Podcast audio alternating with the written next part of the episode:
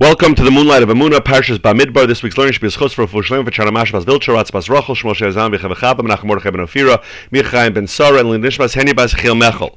So we begin the fourth Chumash in the Torah with Parshas Bamidbar, Chumash Bamidbar, which in English is translated as Numbers, and that's because we start the Chumash with the counting of the Jewish people. And Rashi tells us the first Rashi in Chumash on the pasuk on the first not the first Rashi Chumash, the first Rashi in this Chumash.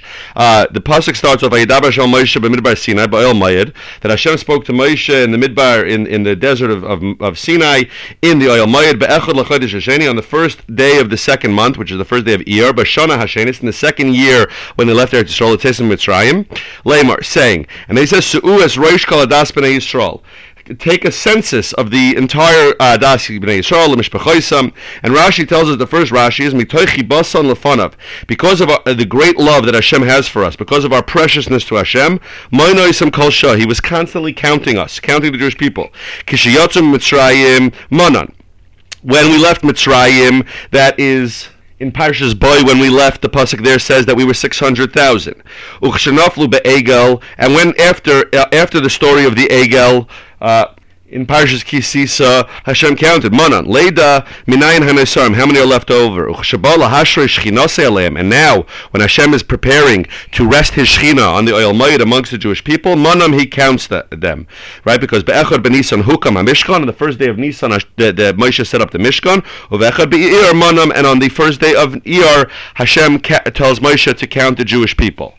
So Rashi seems to make a comparison between these three countings, but it's not understood on its face, right? Because we understand when the Jewish people left Mitzrayim, Hashem wanted to count them to show how much He loved them, and because that was the moment that we became a nation, and that Hashem chose us as His chosen nation, and therefore He counted us. When people died at the Cheder Egel, Hashem again counted those who were remaining to express His love, right? Because even though they did an Avera, you're still Klal Yisrael, and Hashem still loves you.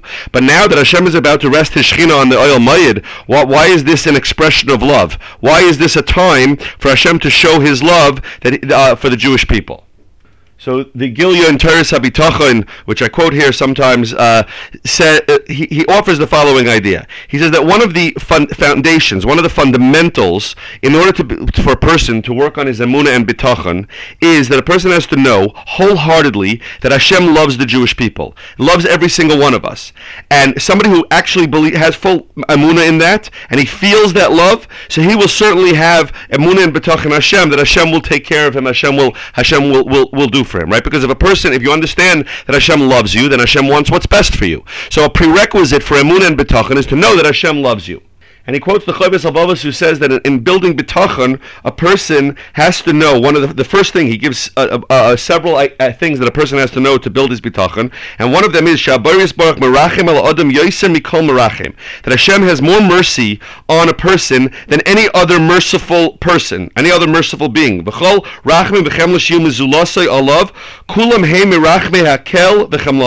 And any mercy that we've ever experienced from a parent, from a spouse, from a friend, is only it derives from Hashem's rachamim for us, Hashem's mercy on us. In other words, there's nobody could be merciful, nobody could give and could do a kindness with somebody else, can show any mercy on somebody else, can have any compassion unless it comes from Hashem. Hashem has to give the person the ability to be merciful to us. Therefore, it makes no sense to have any kind of bitachon, to rely on somebody else, if everything is coming from Hashem. And if we contemplate that everything good we've ever had in our lives, even if it seemed to have come through another person, it's really coming from Hashem because of how much Hashem loves us. By contrast, if somebody doesn't believe in that Hashem loves him, that Hashem cares about him, that Hashem is merciful towards him, he's not going to have bitachon Hashem, because you're not going to trust in somebody who doesn't care about you. You're only going to have faith. A child has faith that his parents are going to take care of him because he knows that they love him. But if he sees a stranger on the street, he doesn't have any bitachon that stranger is going to take care of him, because that stranger doesn't care about him. So a prerequisite for bitachon from both sides is that we have to understand that Hashem loves us. If I ask a friend for a favor, and I know that this friend really loves me, so then I can rest assured that if it's within his power, he's going to do me that favor. But if I ask somebody, if I just call somebody out of the blue, maybe he'll do me the favor, maybe he won't, right? I don't have any basis to rely on him wanting to do that kindness for me. Therefore, part of the mitzvah of Emuna and Bitachon is to focus on the fact, to think about, to contemplate Hashem's love and His rachamim for us. But the truth is, even when we contemplate it, we can't really fathom Hashem's love for us. The Zohar says, If people would know how much Hashem loves the Jewish people, loves each of us, we would scream like lions to chase after Him. And he quotes from the Vilna Gaon that there's three ways that a king has mercy on his subjects. The first is for the general nation. The nation as a whole, he takes care of them, but he has officers and he has various governors and mayors who handle them. He doesn't get involved himself. The second one is for his army, the people, his ministers, the people that save him, that protect him, that he feels more about Karas HaTov, and therefore he protects them in a better way. Not necessarily himself, he doesn't do anything himself for them, but he gives them a higher level of protection, a higher level of favors. And then there are his children themselves. His children he protects very personally. There he takes care of him, and he doesn't use any intermediaries. He takes care of his children that way. The same is true for Hashem. Hashem also deals with people in different ways. There's nature, there's teva, there are malachim, and then there are the people that love Hashem and have this relationship with Hashem, that he takes care of them and he protects them himself directly. Obviously everything is from Hashem, but in a much more direct fashion. And who are the people that are entitled to this higher level of protection and safeguarding? Those are the people who trust in Hashem. Somebody who has bitachon, Hashem returns with the most direct sort of interaction in that person's life. Hashem treats us like we treat Him. If we treat Him like He's our Father, then He treats us like He's our son, that we're His son. And if we treat Him like just soldiers, so then He treats us like that. And if we treat Him like just people who happen to live in the country, so then He treats us that way. He'll take care of us, but not in the same direct, personal way. Therefore, if someone really has full Emunah and Bitachon, and he feels that HaKadosh Baruch Hu is conducting his life with very, very specific divine providence, like a father who worries about everything about his beloved son, so then there's no question that he will earn this hashgacha pratis, this very particular divine providence that Hashem will help him in every situation he finds himself in. And more than that, a father will do everything for his son. He'll go to the ends of the earth for his son. The king in our example before from the Gra, for his subjects or for his soldiers, he may take certain steps, but he's not going to risk his life. He's not going to give up everything for them. But for his son, he'll give up everything. So the extent to which Hashem will go, it mirrors the way we treat him. If we treat him like he's our father, so then he treats us like we're his sons, and he'll there's no ends to which he won't do for us. And Hashem won't even leave us in the hands of malachim. He will take care of our needs directly and personally. No longer bound by the rules of nature. So that's how tzaddikim were regularly exposed to miracles. Tzaddikim who are on that level, who have this full bitachon Hashem, would receive miracles all the time. That's why we know the rules of tzaddik. If a tzaddik issues a decree, Hashem does it, because they have this relationship with Him. Tzaddikim have this relationship. They have full faith. They don't think about anybody else. They don't rely on anybody else. Everything is just between them and Hashem. And therefore, when they say they want something, Hashem gives it to them.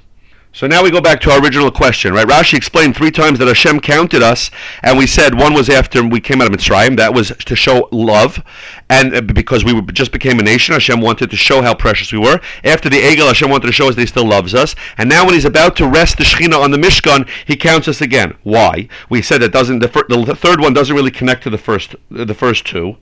Because we have to understand, why does Hashem rest His Shechina on the Mishkan? Only if we show Him that we want the Shechina to rest on the Mishkan. Only if we show Hashem that we have full bitachon in Him. When we have full bitachon Hashem, then He wants to reside amongst us. How does Hashem spur us into that kind of love? By counting us, by showing us how precious each and every one of us are to Him, right? That Hashem is showing us, each one of you count. Usually, when you count a nation, you get an estimate. You don't need to have an exact count, or let's say a farmer puts together a bag of grain. He knows he has 5 pounds of grain in here. He doesn't know how many individual pieces of grain there are, because it's not important to him. But Hashem is showing us, I'm counting each and every one of you. Each and one of you is precious to me, and that engenders love from us to Hashem. And once that love is in, once we feel that love for Hashem, once we feel that love for Hashem, so then we have Bitachon Hashem. Once we realize how much Hashem loves us and how much He cares for us, then we know that He's going to take care of us. The more we know He's going to take care of us, so now our Bitachon grows stronger, right? And then Hashem rests His Shechina amongst us. What is Hashras HaShechina, resting the Shechina amongst us? So the Rambam explains that the word Shechina comes from Shoychen, to reside, to settle in one place, to settle in one place, right? And Hashem, it's something that's constant in your life. That's called Hashras HaShechina. We have full faith. When we have full faith in Bitachon and Hashem, full Emuna and Bitachon, so Hashem doesn't move from us. Hashem is solidly implanted in our hearts. He's Shoychen. It's a Shechina. Hashras HaShechina.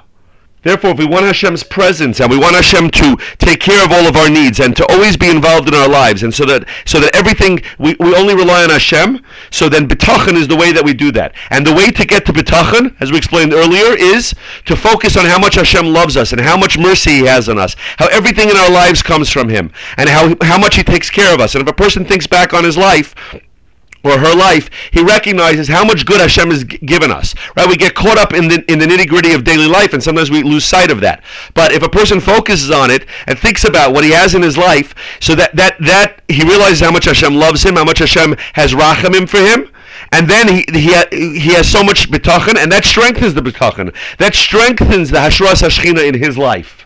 And then this builds. This is how tzaddikim get to the levels that they do. Nobody starts off on this level, but the more we focus on this, the more we think about how much Hashem loves us, and therefore how much we love Hashem, and how much we rely on Hashem, and how much we strengthen our Emunah and Bitachon, then Hashem, His presence becomes more solidified, more shoychen in our lives, more firmly entrenched in our lives, and that itself engenders more love and more Bitachon, and this grows. And as long as we keep our focus on this and we pay attention to this, it grows and grows, and that's how we go up in madrigas until eventually every single one of us. Hashem didn't count just the tzaddikim at the beginning of the parsha. Hashem counted every single Jew, because every single Jew has the ability to do this. Each one in the circumstances and in the madrigas that he's at. But each one of us could add to this level of love and Bitachon and appreciation of Hashem's love and mercy for us.